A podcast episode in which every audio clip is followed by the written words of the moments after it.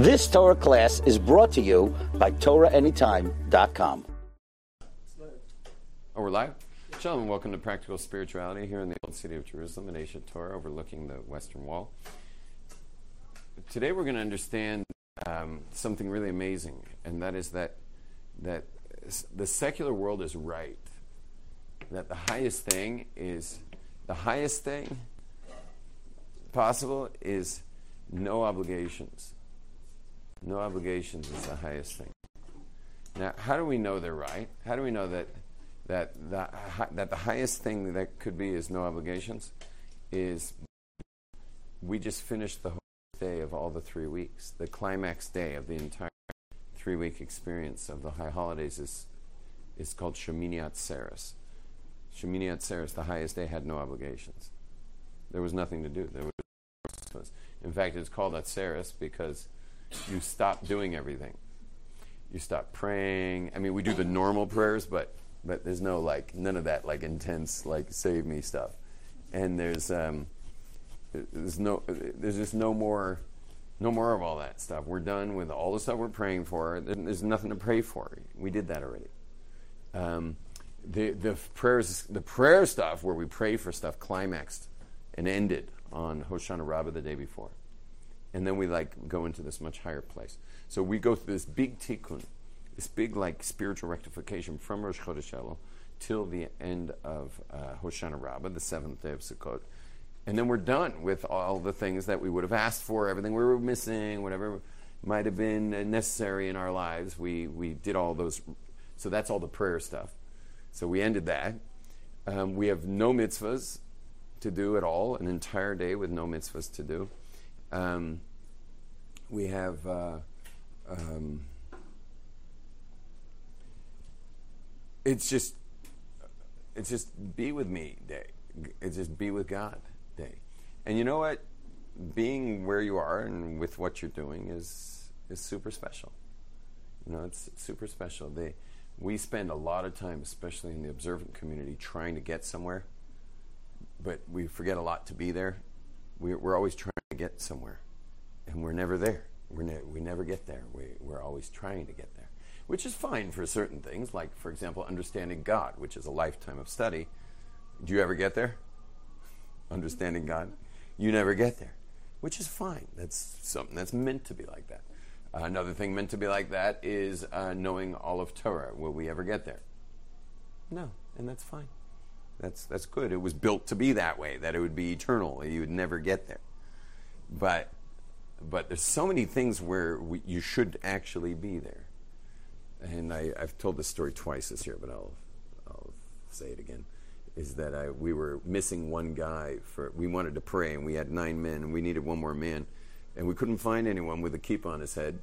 The only person we found willing to join us for the ten minutes of prayer was was a guy with long hair, and he was covered in tattoos and piercings and stuff, and and he was willing to throw on a kippah and, and be the tenth man so we could do the things that you need ten men to do.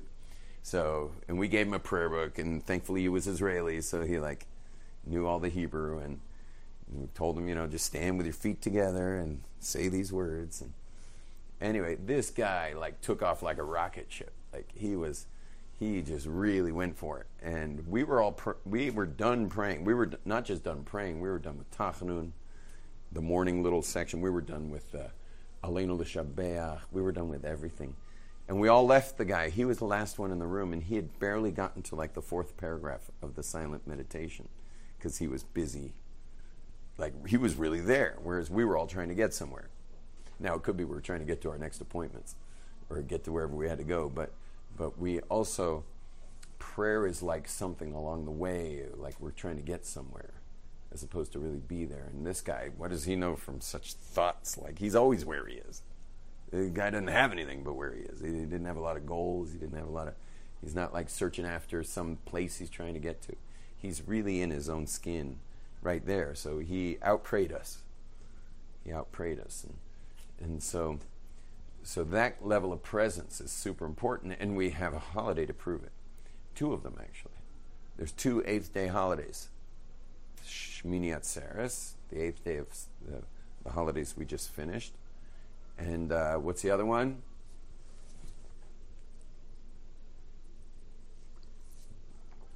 called Shavuos, otherwise known as Atzeris. Shavuos is also called Atzeris, which is the eighth day of Passover.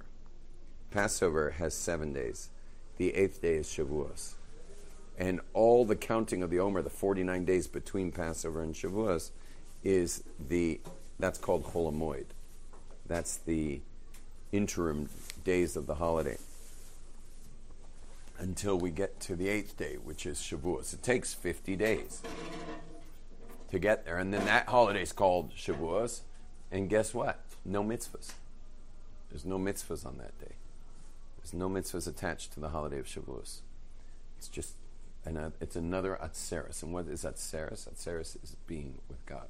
Stop doing, because think about it. Six days a week we work. We do and do and do. And then comes Shabbat. We stop doing in order to be with God. And so we just had the holiday of Atzeris, which is just being with God. And Shavuos, how does that work? You get Passover night, you get to be with God from this like freebie zone, where God just gives you this freebie light of Passover. But then he dumps you down to level zero, and you start the count. The first day, the second day, forty-nine days. You rebuild based on the spheros. You rebuild. And once you've rebuilt all the way to the to the forty-ninth day, then we go again into Atzeris, where we're built, and now we're going to be with God, just like we just did those three weeks. We built, and now we're going to be with God. So we build things, and then we're being with things. And there's a similar thing in marriage when you get married. Oh, we have newlyweds right here. Don't worry, we're not going to film you. So we got newlyweds. How long are you guys married? Three months? Four months? Mazel tov, mazel tov. Yeah, some people clapped. So, not everyone. Why does it feel warm in here? It doesn't feel like there's a lot of air. Doesn't it feel like there's no air in here? Let's just open these windows. It's a beautiful day out there. Might be a little loud, but let's try it. Just try turning the thing a, like another... Turn that thing another millimeter there. What are you, from L A? Persian or something? She's like, it doesn't open. Did you see that? Yeah, try turning it like a millimeter. I'm just... Oh, you don't want to break it. Are you a breaker girl? I have a breaker girl in my house. Feel so bad for breaker girls. But you know what's great about people who break everything? Is, oh, that's too loud, yeah. Yeah, close that. We'll put on the A C. So, um, can you handle some A C on low, fan on low? The, the thing about breaker, please, the thing about breaker people is you put them outdoors, give them real space, like a park. Maybe it's on heat. Trade, change the mode to air conditioning. Yeah. Anyway, you put them outdoors in space, and they're like the best dancer. Like, give them a dance floor, they're the best dancer. Like, suddenly they're not breaking anything unless they're break dancing, but they, they don't break anything. Are you good outdoors, like with space? Outdoors. What? You good at dancing? No. Good outdoors. Are you like like real? Uh, Good motor skills and stuff, climbing things. Yeah. I noticed my same kid, even when she was a little kid, she literally broke everything. She'd come to the table and just knock over everything, and it's terribly embarrassing, you know, especially with guests because it was every time. Mm-hmm. And and then I took all the kids out like rock climbing, and she was the first one to the top. Like she just she's just an an animal that needs more space. You understand? And, and didn't do well with the space that. The confined space of a dinner table or something like that. She'd take up dancing, though. She's my best dancer. All my, my kids are all dancers. You're not going to take up dancing?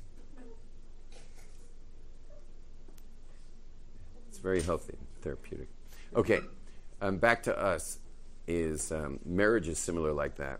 Is that when you get married, that's the freebie, right? You get your freebie, and then you get to work. And after you get to work, then you come to these vistas once in a while.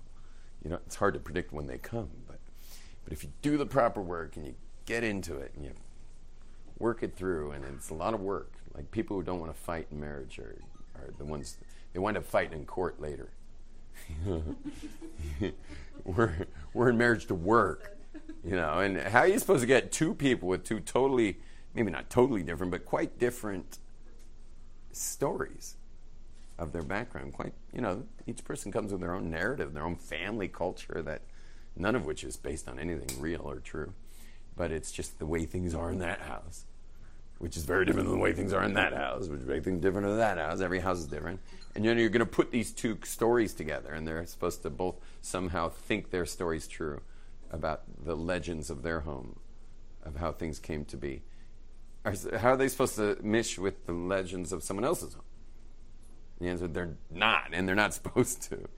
And there's, and you have to have it out so that you can create some poor legend for your kids, you know. For your, you know, your own kids are going to deal with that kind of uh, hybrid legend in your home, unless you have a really clear, clean home, which is pretty rare and hard to do. I mean, I didn't pull that off, and I'm a, I'm like running international level seminars, you know. And I, my kids are definitely hybrids of my culture from my home and my wife's culture from her home, and just some kind of hybrid. So, but you work things out. And that's why in Judaism we don't celebrate weddings as much as we celebrate anniversaries. We don't celebrate birthdays as much as we celebrate yortzites. Although Chabad celebrates their Rebbe's yortz, they they celebrate anything that happened to a Rebbe. Think about it. Like, it's always some kind of holiday. Whereas every other Hasidic group only celebrates the yortzite. That's all you get. You know, although the one, it's funny I'm saying that because the Tosfos Yom Tov, there is, we do have a holiday.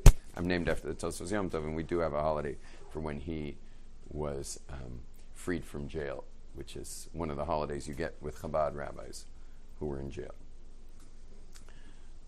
They weren't in jail. They were in jail. It was persecution. It wasn't like they were like smuggling weed or something. No, they were just being persecuted. That's one of the famous stories, is the, the founder of the Chabad movement. I don't think he realized he was founding a movement, but this great Rebbe named uh, the Balatanya, who was just one of the greatest minds in all of Jewish history, he, uh, he, he, he the, at one point the guard just decided he was going to kill the Jew in the cell. You know, he knew he was an important Jew, but what does he care? And he was going to kill him. He puts a gun to the Balatanya's head to kill him, as he probably killed many inmates, and the Balatanya was like unfazed at all. So he asked him, "Why aren't you nervous?" And he says, "You believe in one world, so that's why death scares you. I believe in two. So you you want to you're fast tracking me, you know, make my day, you know." And the guard was like, "Well, I guess I'm not going to give him that, you know." Took the gun away and walked out. You know, I'm not not going to give him the give him the joy of fast tracking him to the next world. So, the anyway, but in Judaism, anyone can get married, but not everyone can create anniversaries. To get married, you need a pulse. To have anniversaries, you need I need a good line for that. To get married, you need a pulse. To have anniversaries, you need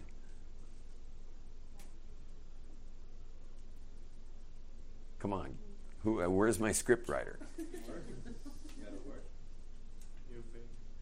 Okay, so we'll we'll go with until we get something better. I like his. You gotta work. A vein, vein. I'm not gonna go with a vein. Um, what? Heart. Nah. To get married, you need a pulse. To stay married, you need to have anniversaries. You need. Okay, we'll call it work. Where you you still win. I'll come up with something better. Anyway, I'll try to look at the comments of this class, see if someone came up with something better. So we really celebrate anniversary. In fact, tonight's, uh, it's funny we're talking about this, tonight's my twenty-fifth anniversary. Yeah, twenty-five years. Yeah. Yeah. Which is why, of course, I'm disappearing again. We're going, we're going to Europe for a few days, for next week. Nice seeing you again. I feel like I just visit this room these days. And then I'm back for a week, and then I'm gone for two weeks. So it's crazy. You won't be there for Shabbos? What's Shabbos? This one. This Shabbos? No, I'll be in Europe for Shabbos. Yeah. We're going to Prague for Shabbos. Okay. Hey, it's twenty-fifth wedding anniversary. I mean, you gotta you gotta play big, you know. Oh me. You're going where? It was already too much information. I could give you some advice if you go on a country. Thank you. What countries do you know the best? Uh, Portugal and France. Oh, really? Portugal. The Pro Tour is in Portugal now. The surfing Pro Tour. Yeah. They're in, they're in Portugal, but they, there's no waves now, so they're on hold till tomorrow. Tomorrow and Friday. Okay. Um, okay, that, that's basically all I wanted to say was that was that there's there's the being that comes from the work.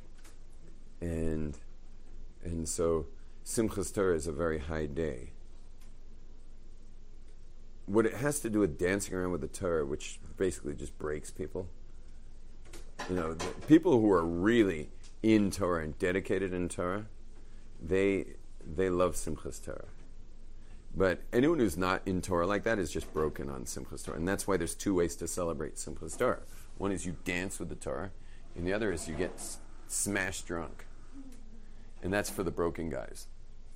And and it's really a pretty good idea, actually.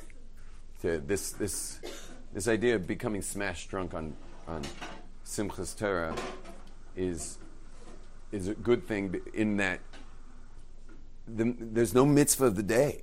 It doesn't have a mitzvah. So the fact that you don't feel good about dancing with the Torah all day because you haven't been so involved in Torah all day every year, you know, this last year. So it's not like the most exciting thing for you to be holding a Torah and dancing around all day. So when you get smashed drunk, you just start dancing anyway. Which is, you know, which is the point, is that we're being with God. Just like people who get to those vistas in their marriage are being with each other, and just like being with God after the Pesach and the counting of the Omer. It's a, there's the, there are these moments of camp. Like, you know what it's like? It's like the Jewish people who travel. That was when all the camps mixed in. There was no forbidden place to go. But then they set up camp forty-two times, where now all of a sudden there's a Levite area and a Kohen area and a and the tribes are in their locations, and and the, and the, there's suddenly there's rules here of where you can and cannot go, and like it's a moment of clarity. It's a camp. We're camping now. We're we're experiencing the work we did, and where we've come to, at this point. So that's Atzeris, Shemini Atzeris or Shavuos, are camps where we camp now and we are in the full experience of what we've achieved. And again, the uh, this whole idea of dancing with the Torah in Israel is a new idea. It's only about, I think it's about five hundred years old. I have a few scholars who watch my class, so they always fix these dates. But something like five hundred years old, because the rest of the world that keeps, outside of Israel, where they keep two days. So the first day is the regular holiday, Atzeret, Atzeres. And then the second day, because they have to keep two days, they dance with the Torahs. So here in Israel, they took on to take that dancing with the Torah day on Atzeret. And so we now dance with the Torahs on that day. But the point is, for us, when you see people dancing with the Torah, you can't help but say, wait, am I really dancing with the Torah? And then I'm like, I'm not really dancing with the Torah. And then someone comes with a bottle of absolute vodka, and next you know, you are dancing with the Torah.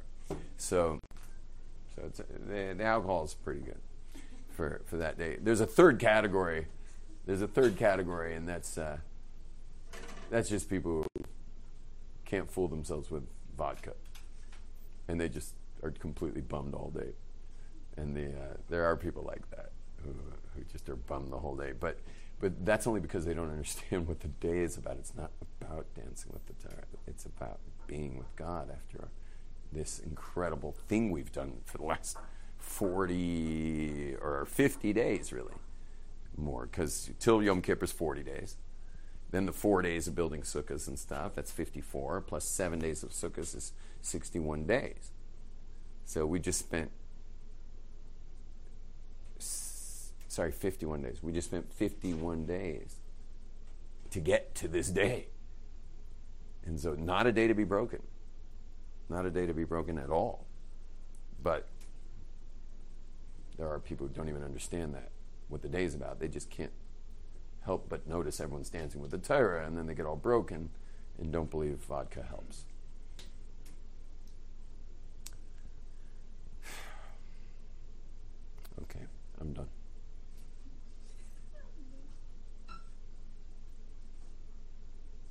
You've just experienced another Torah class brought to you by Torah Anytime dot com.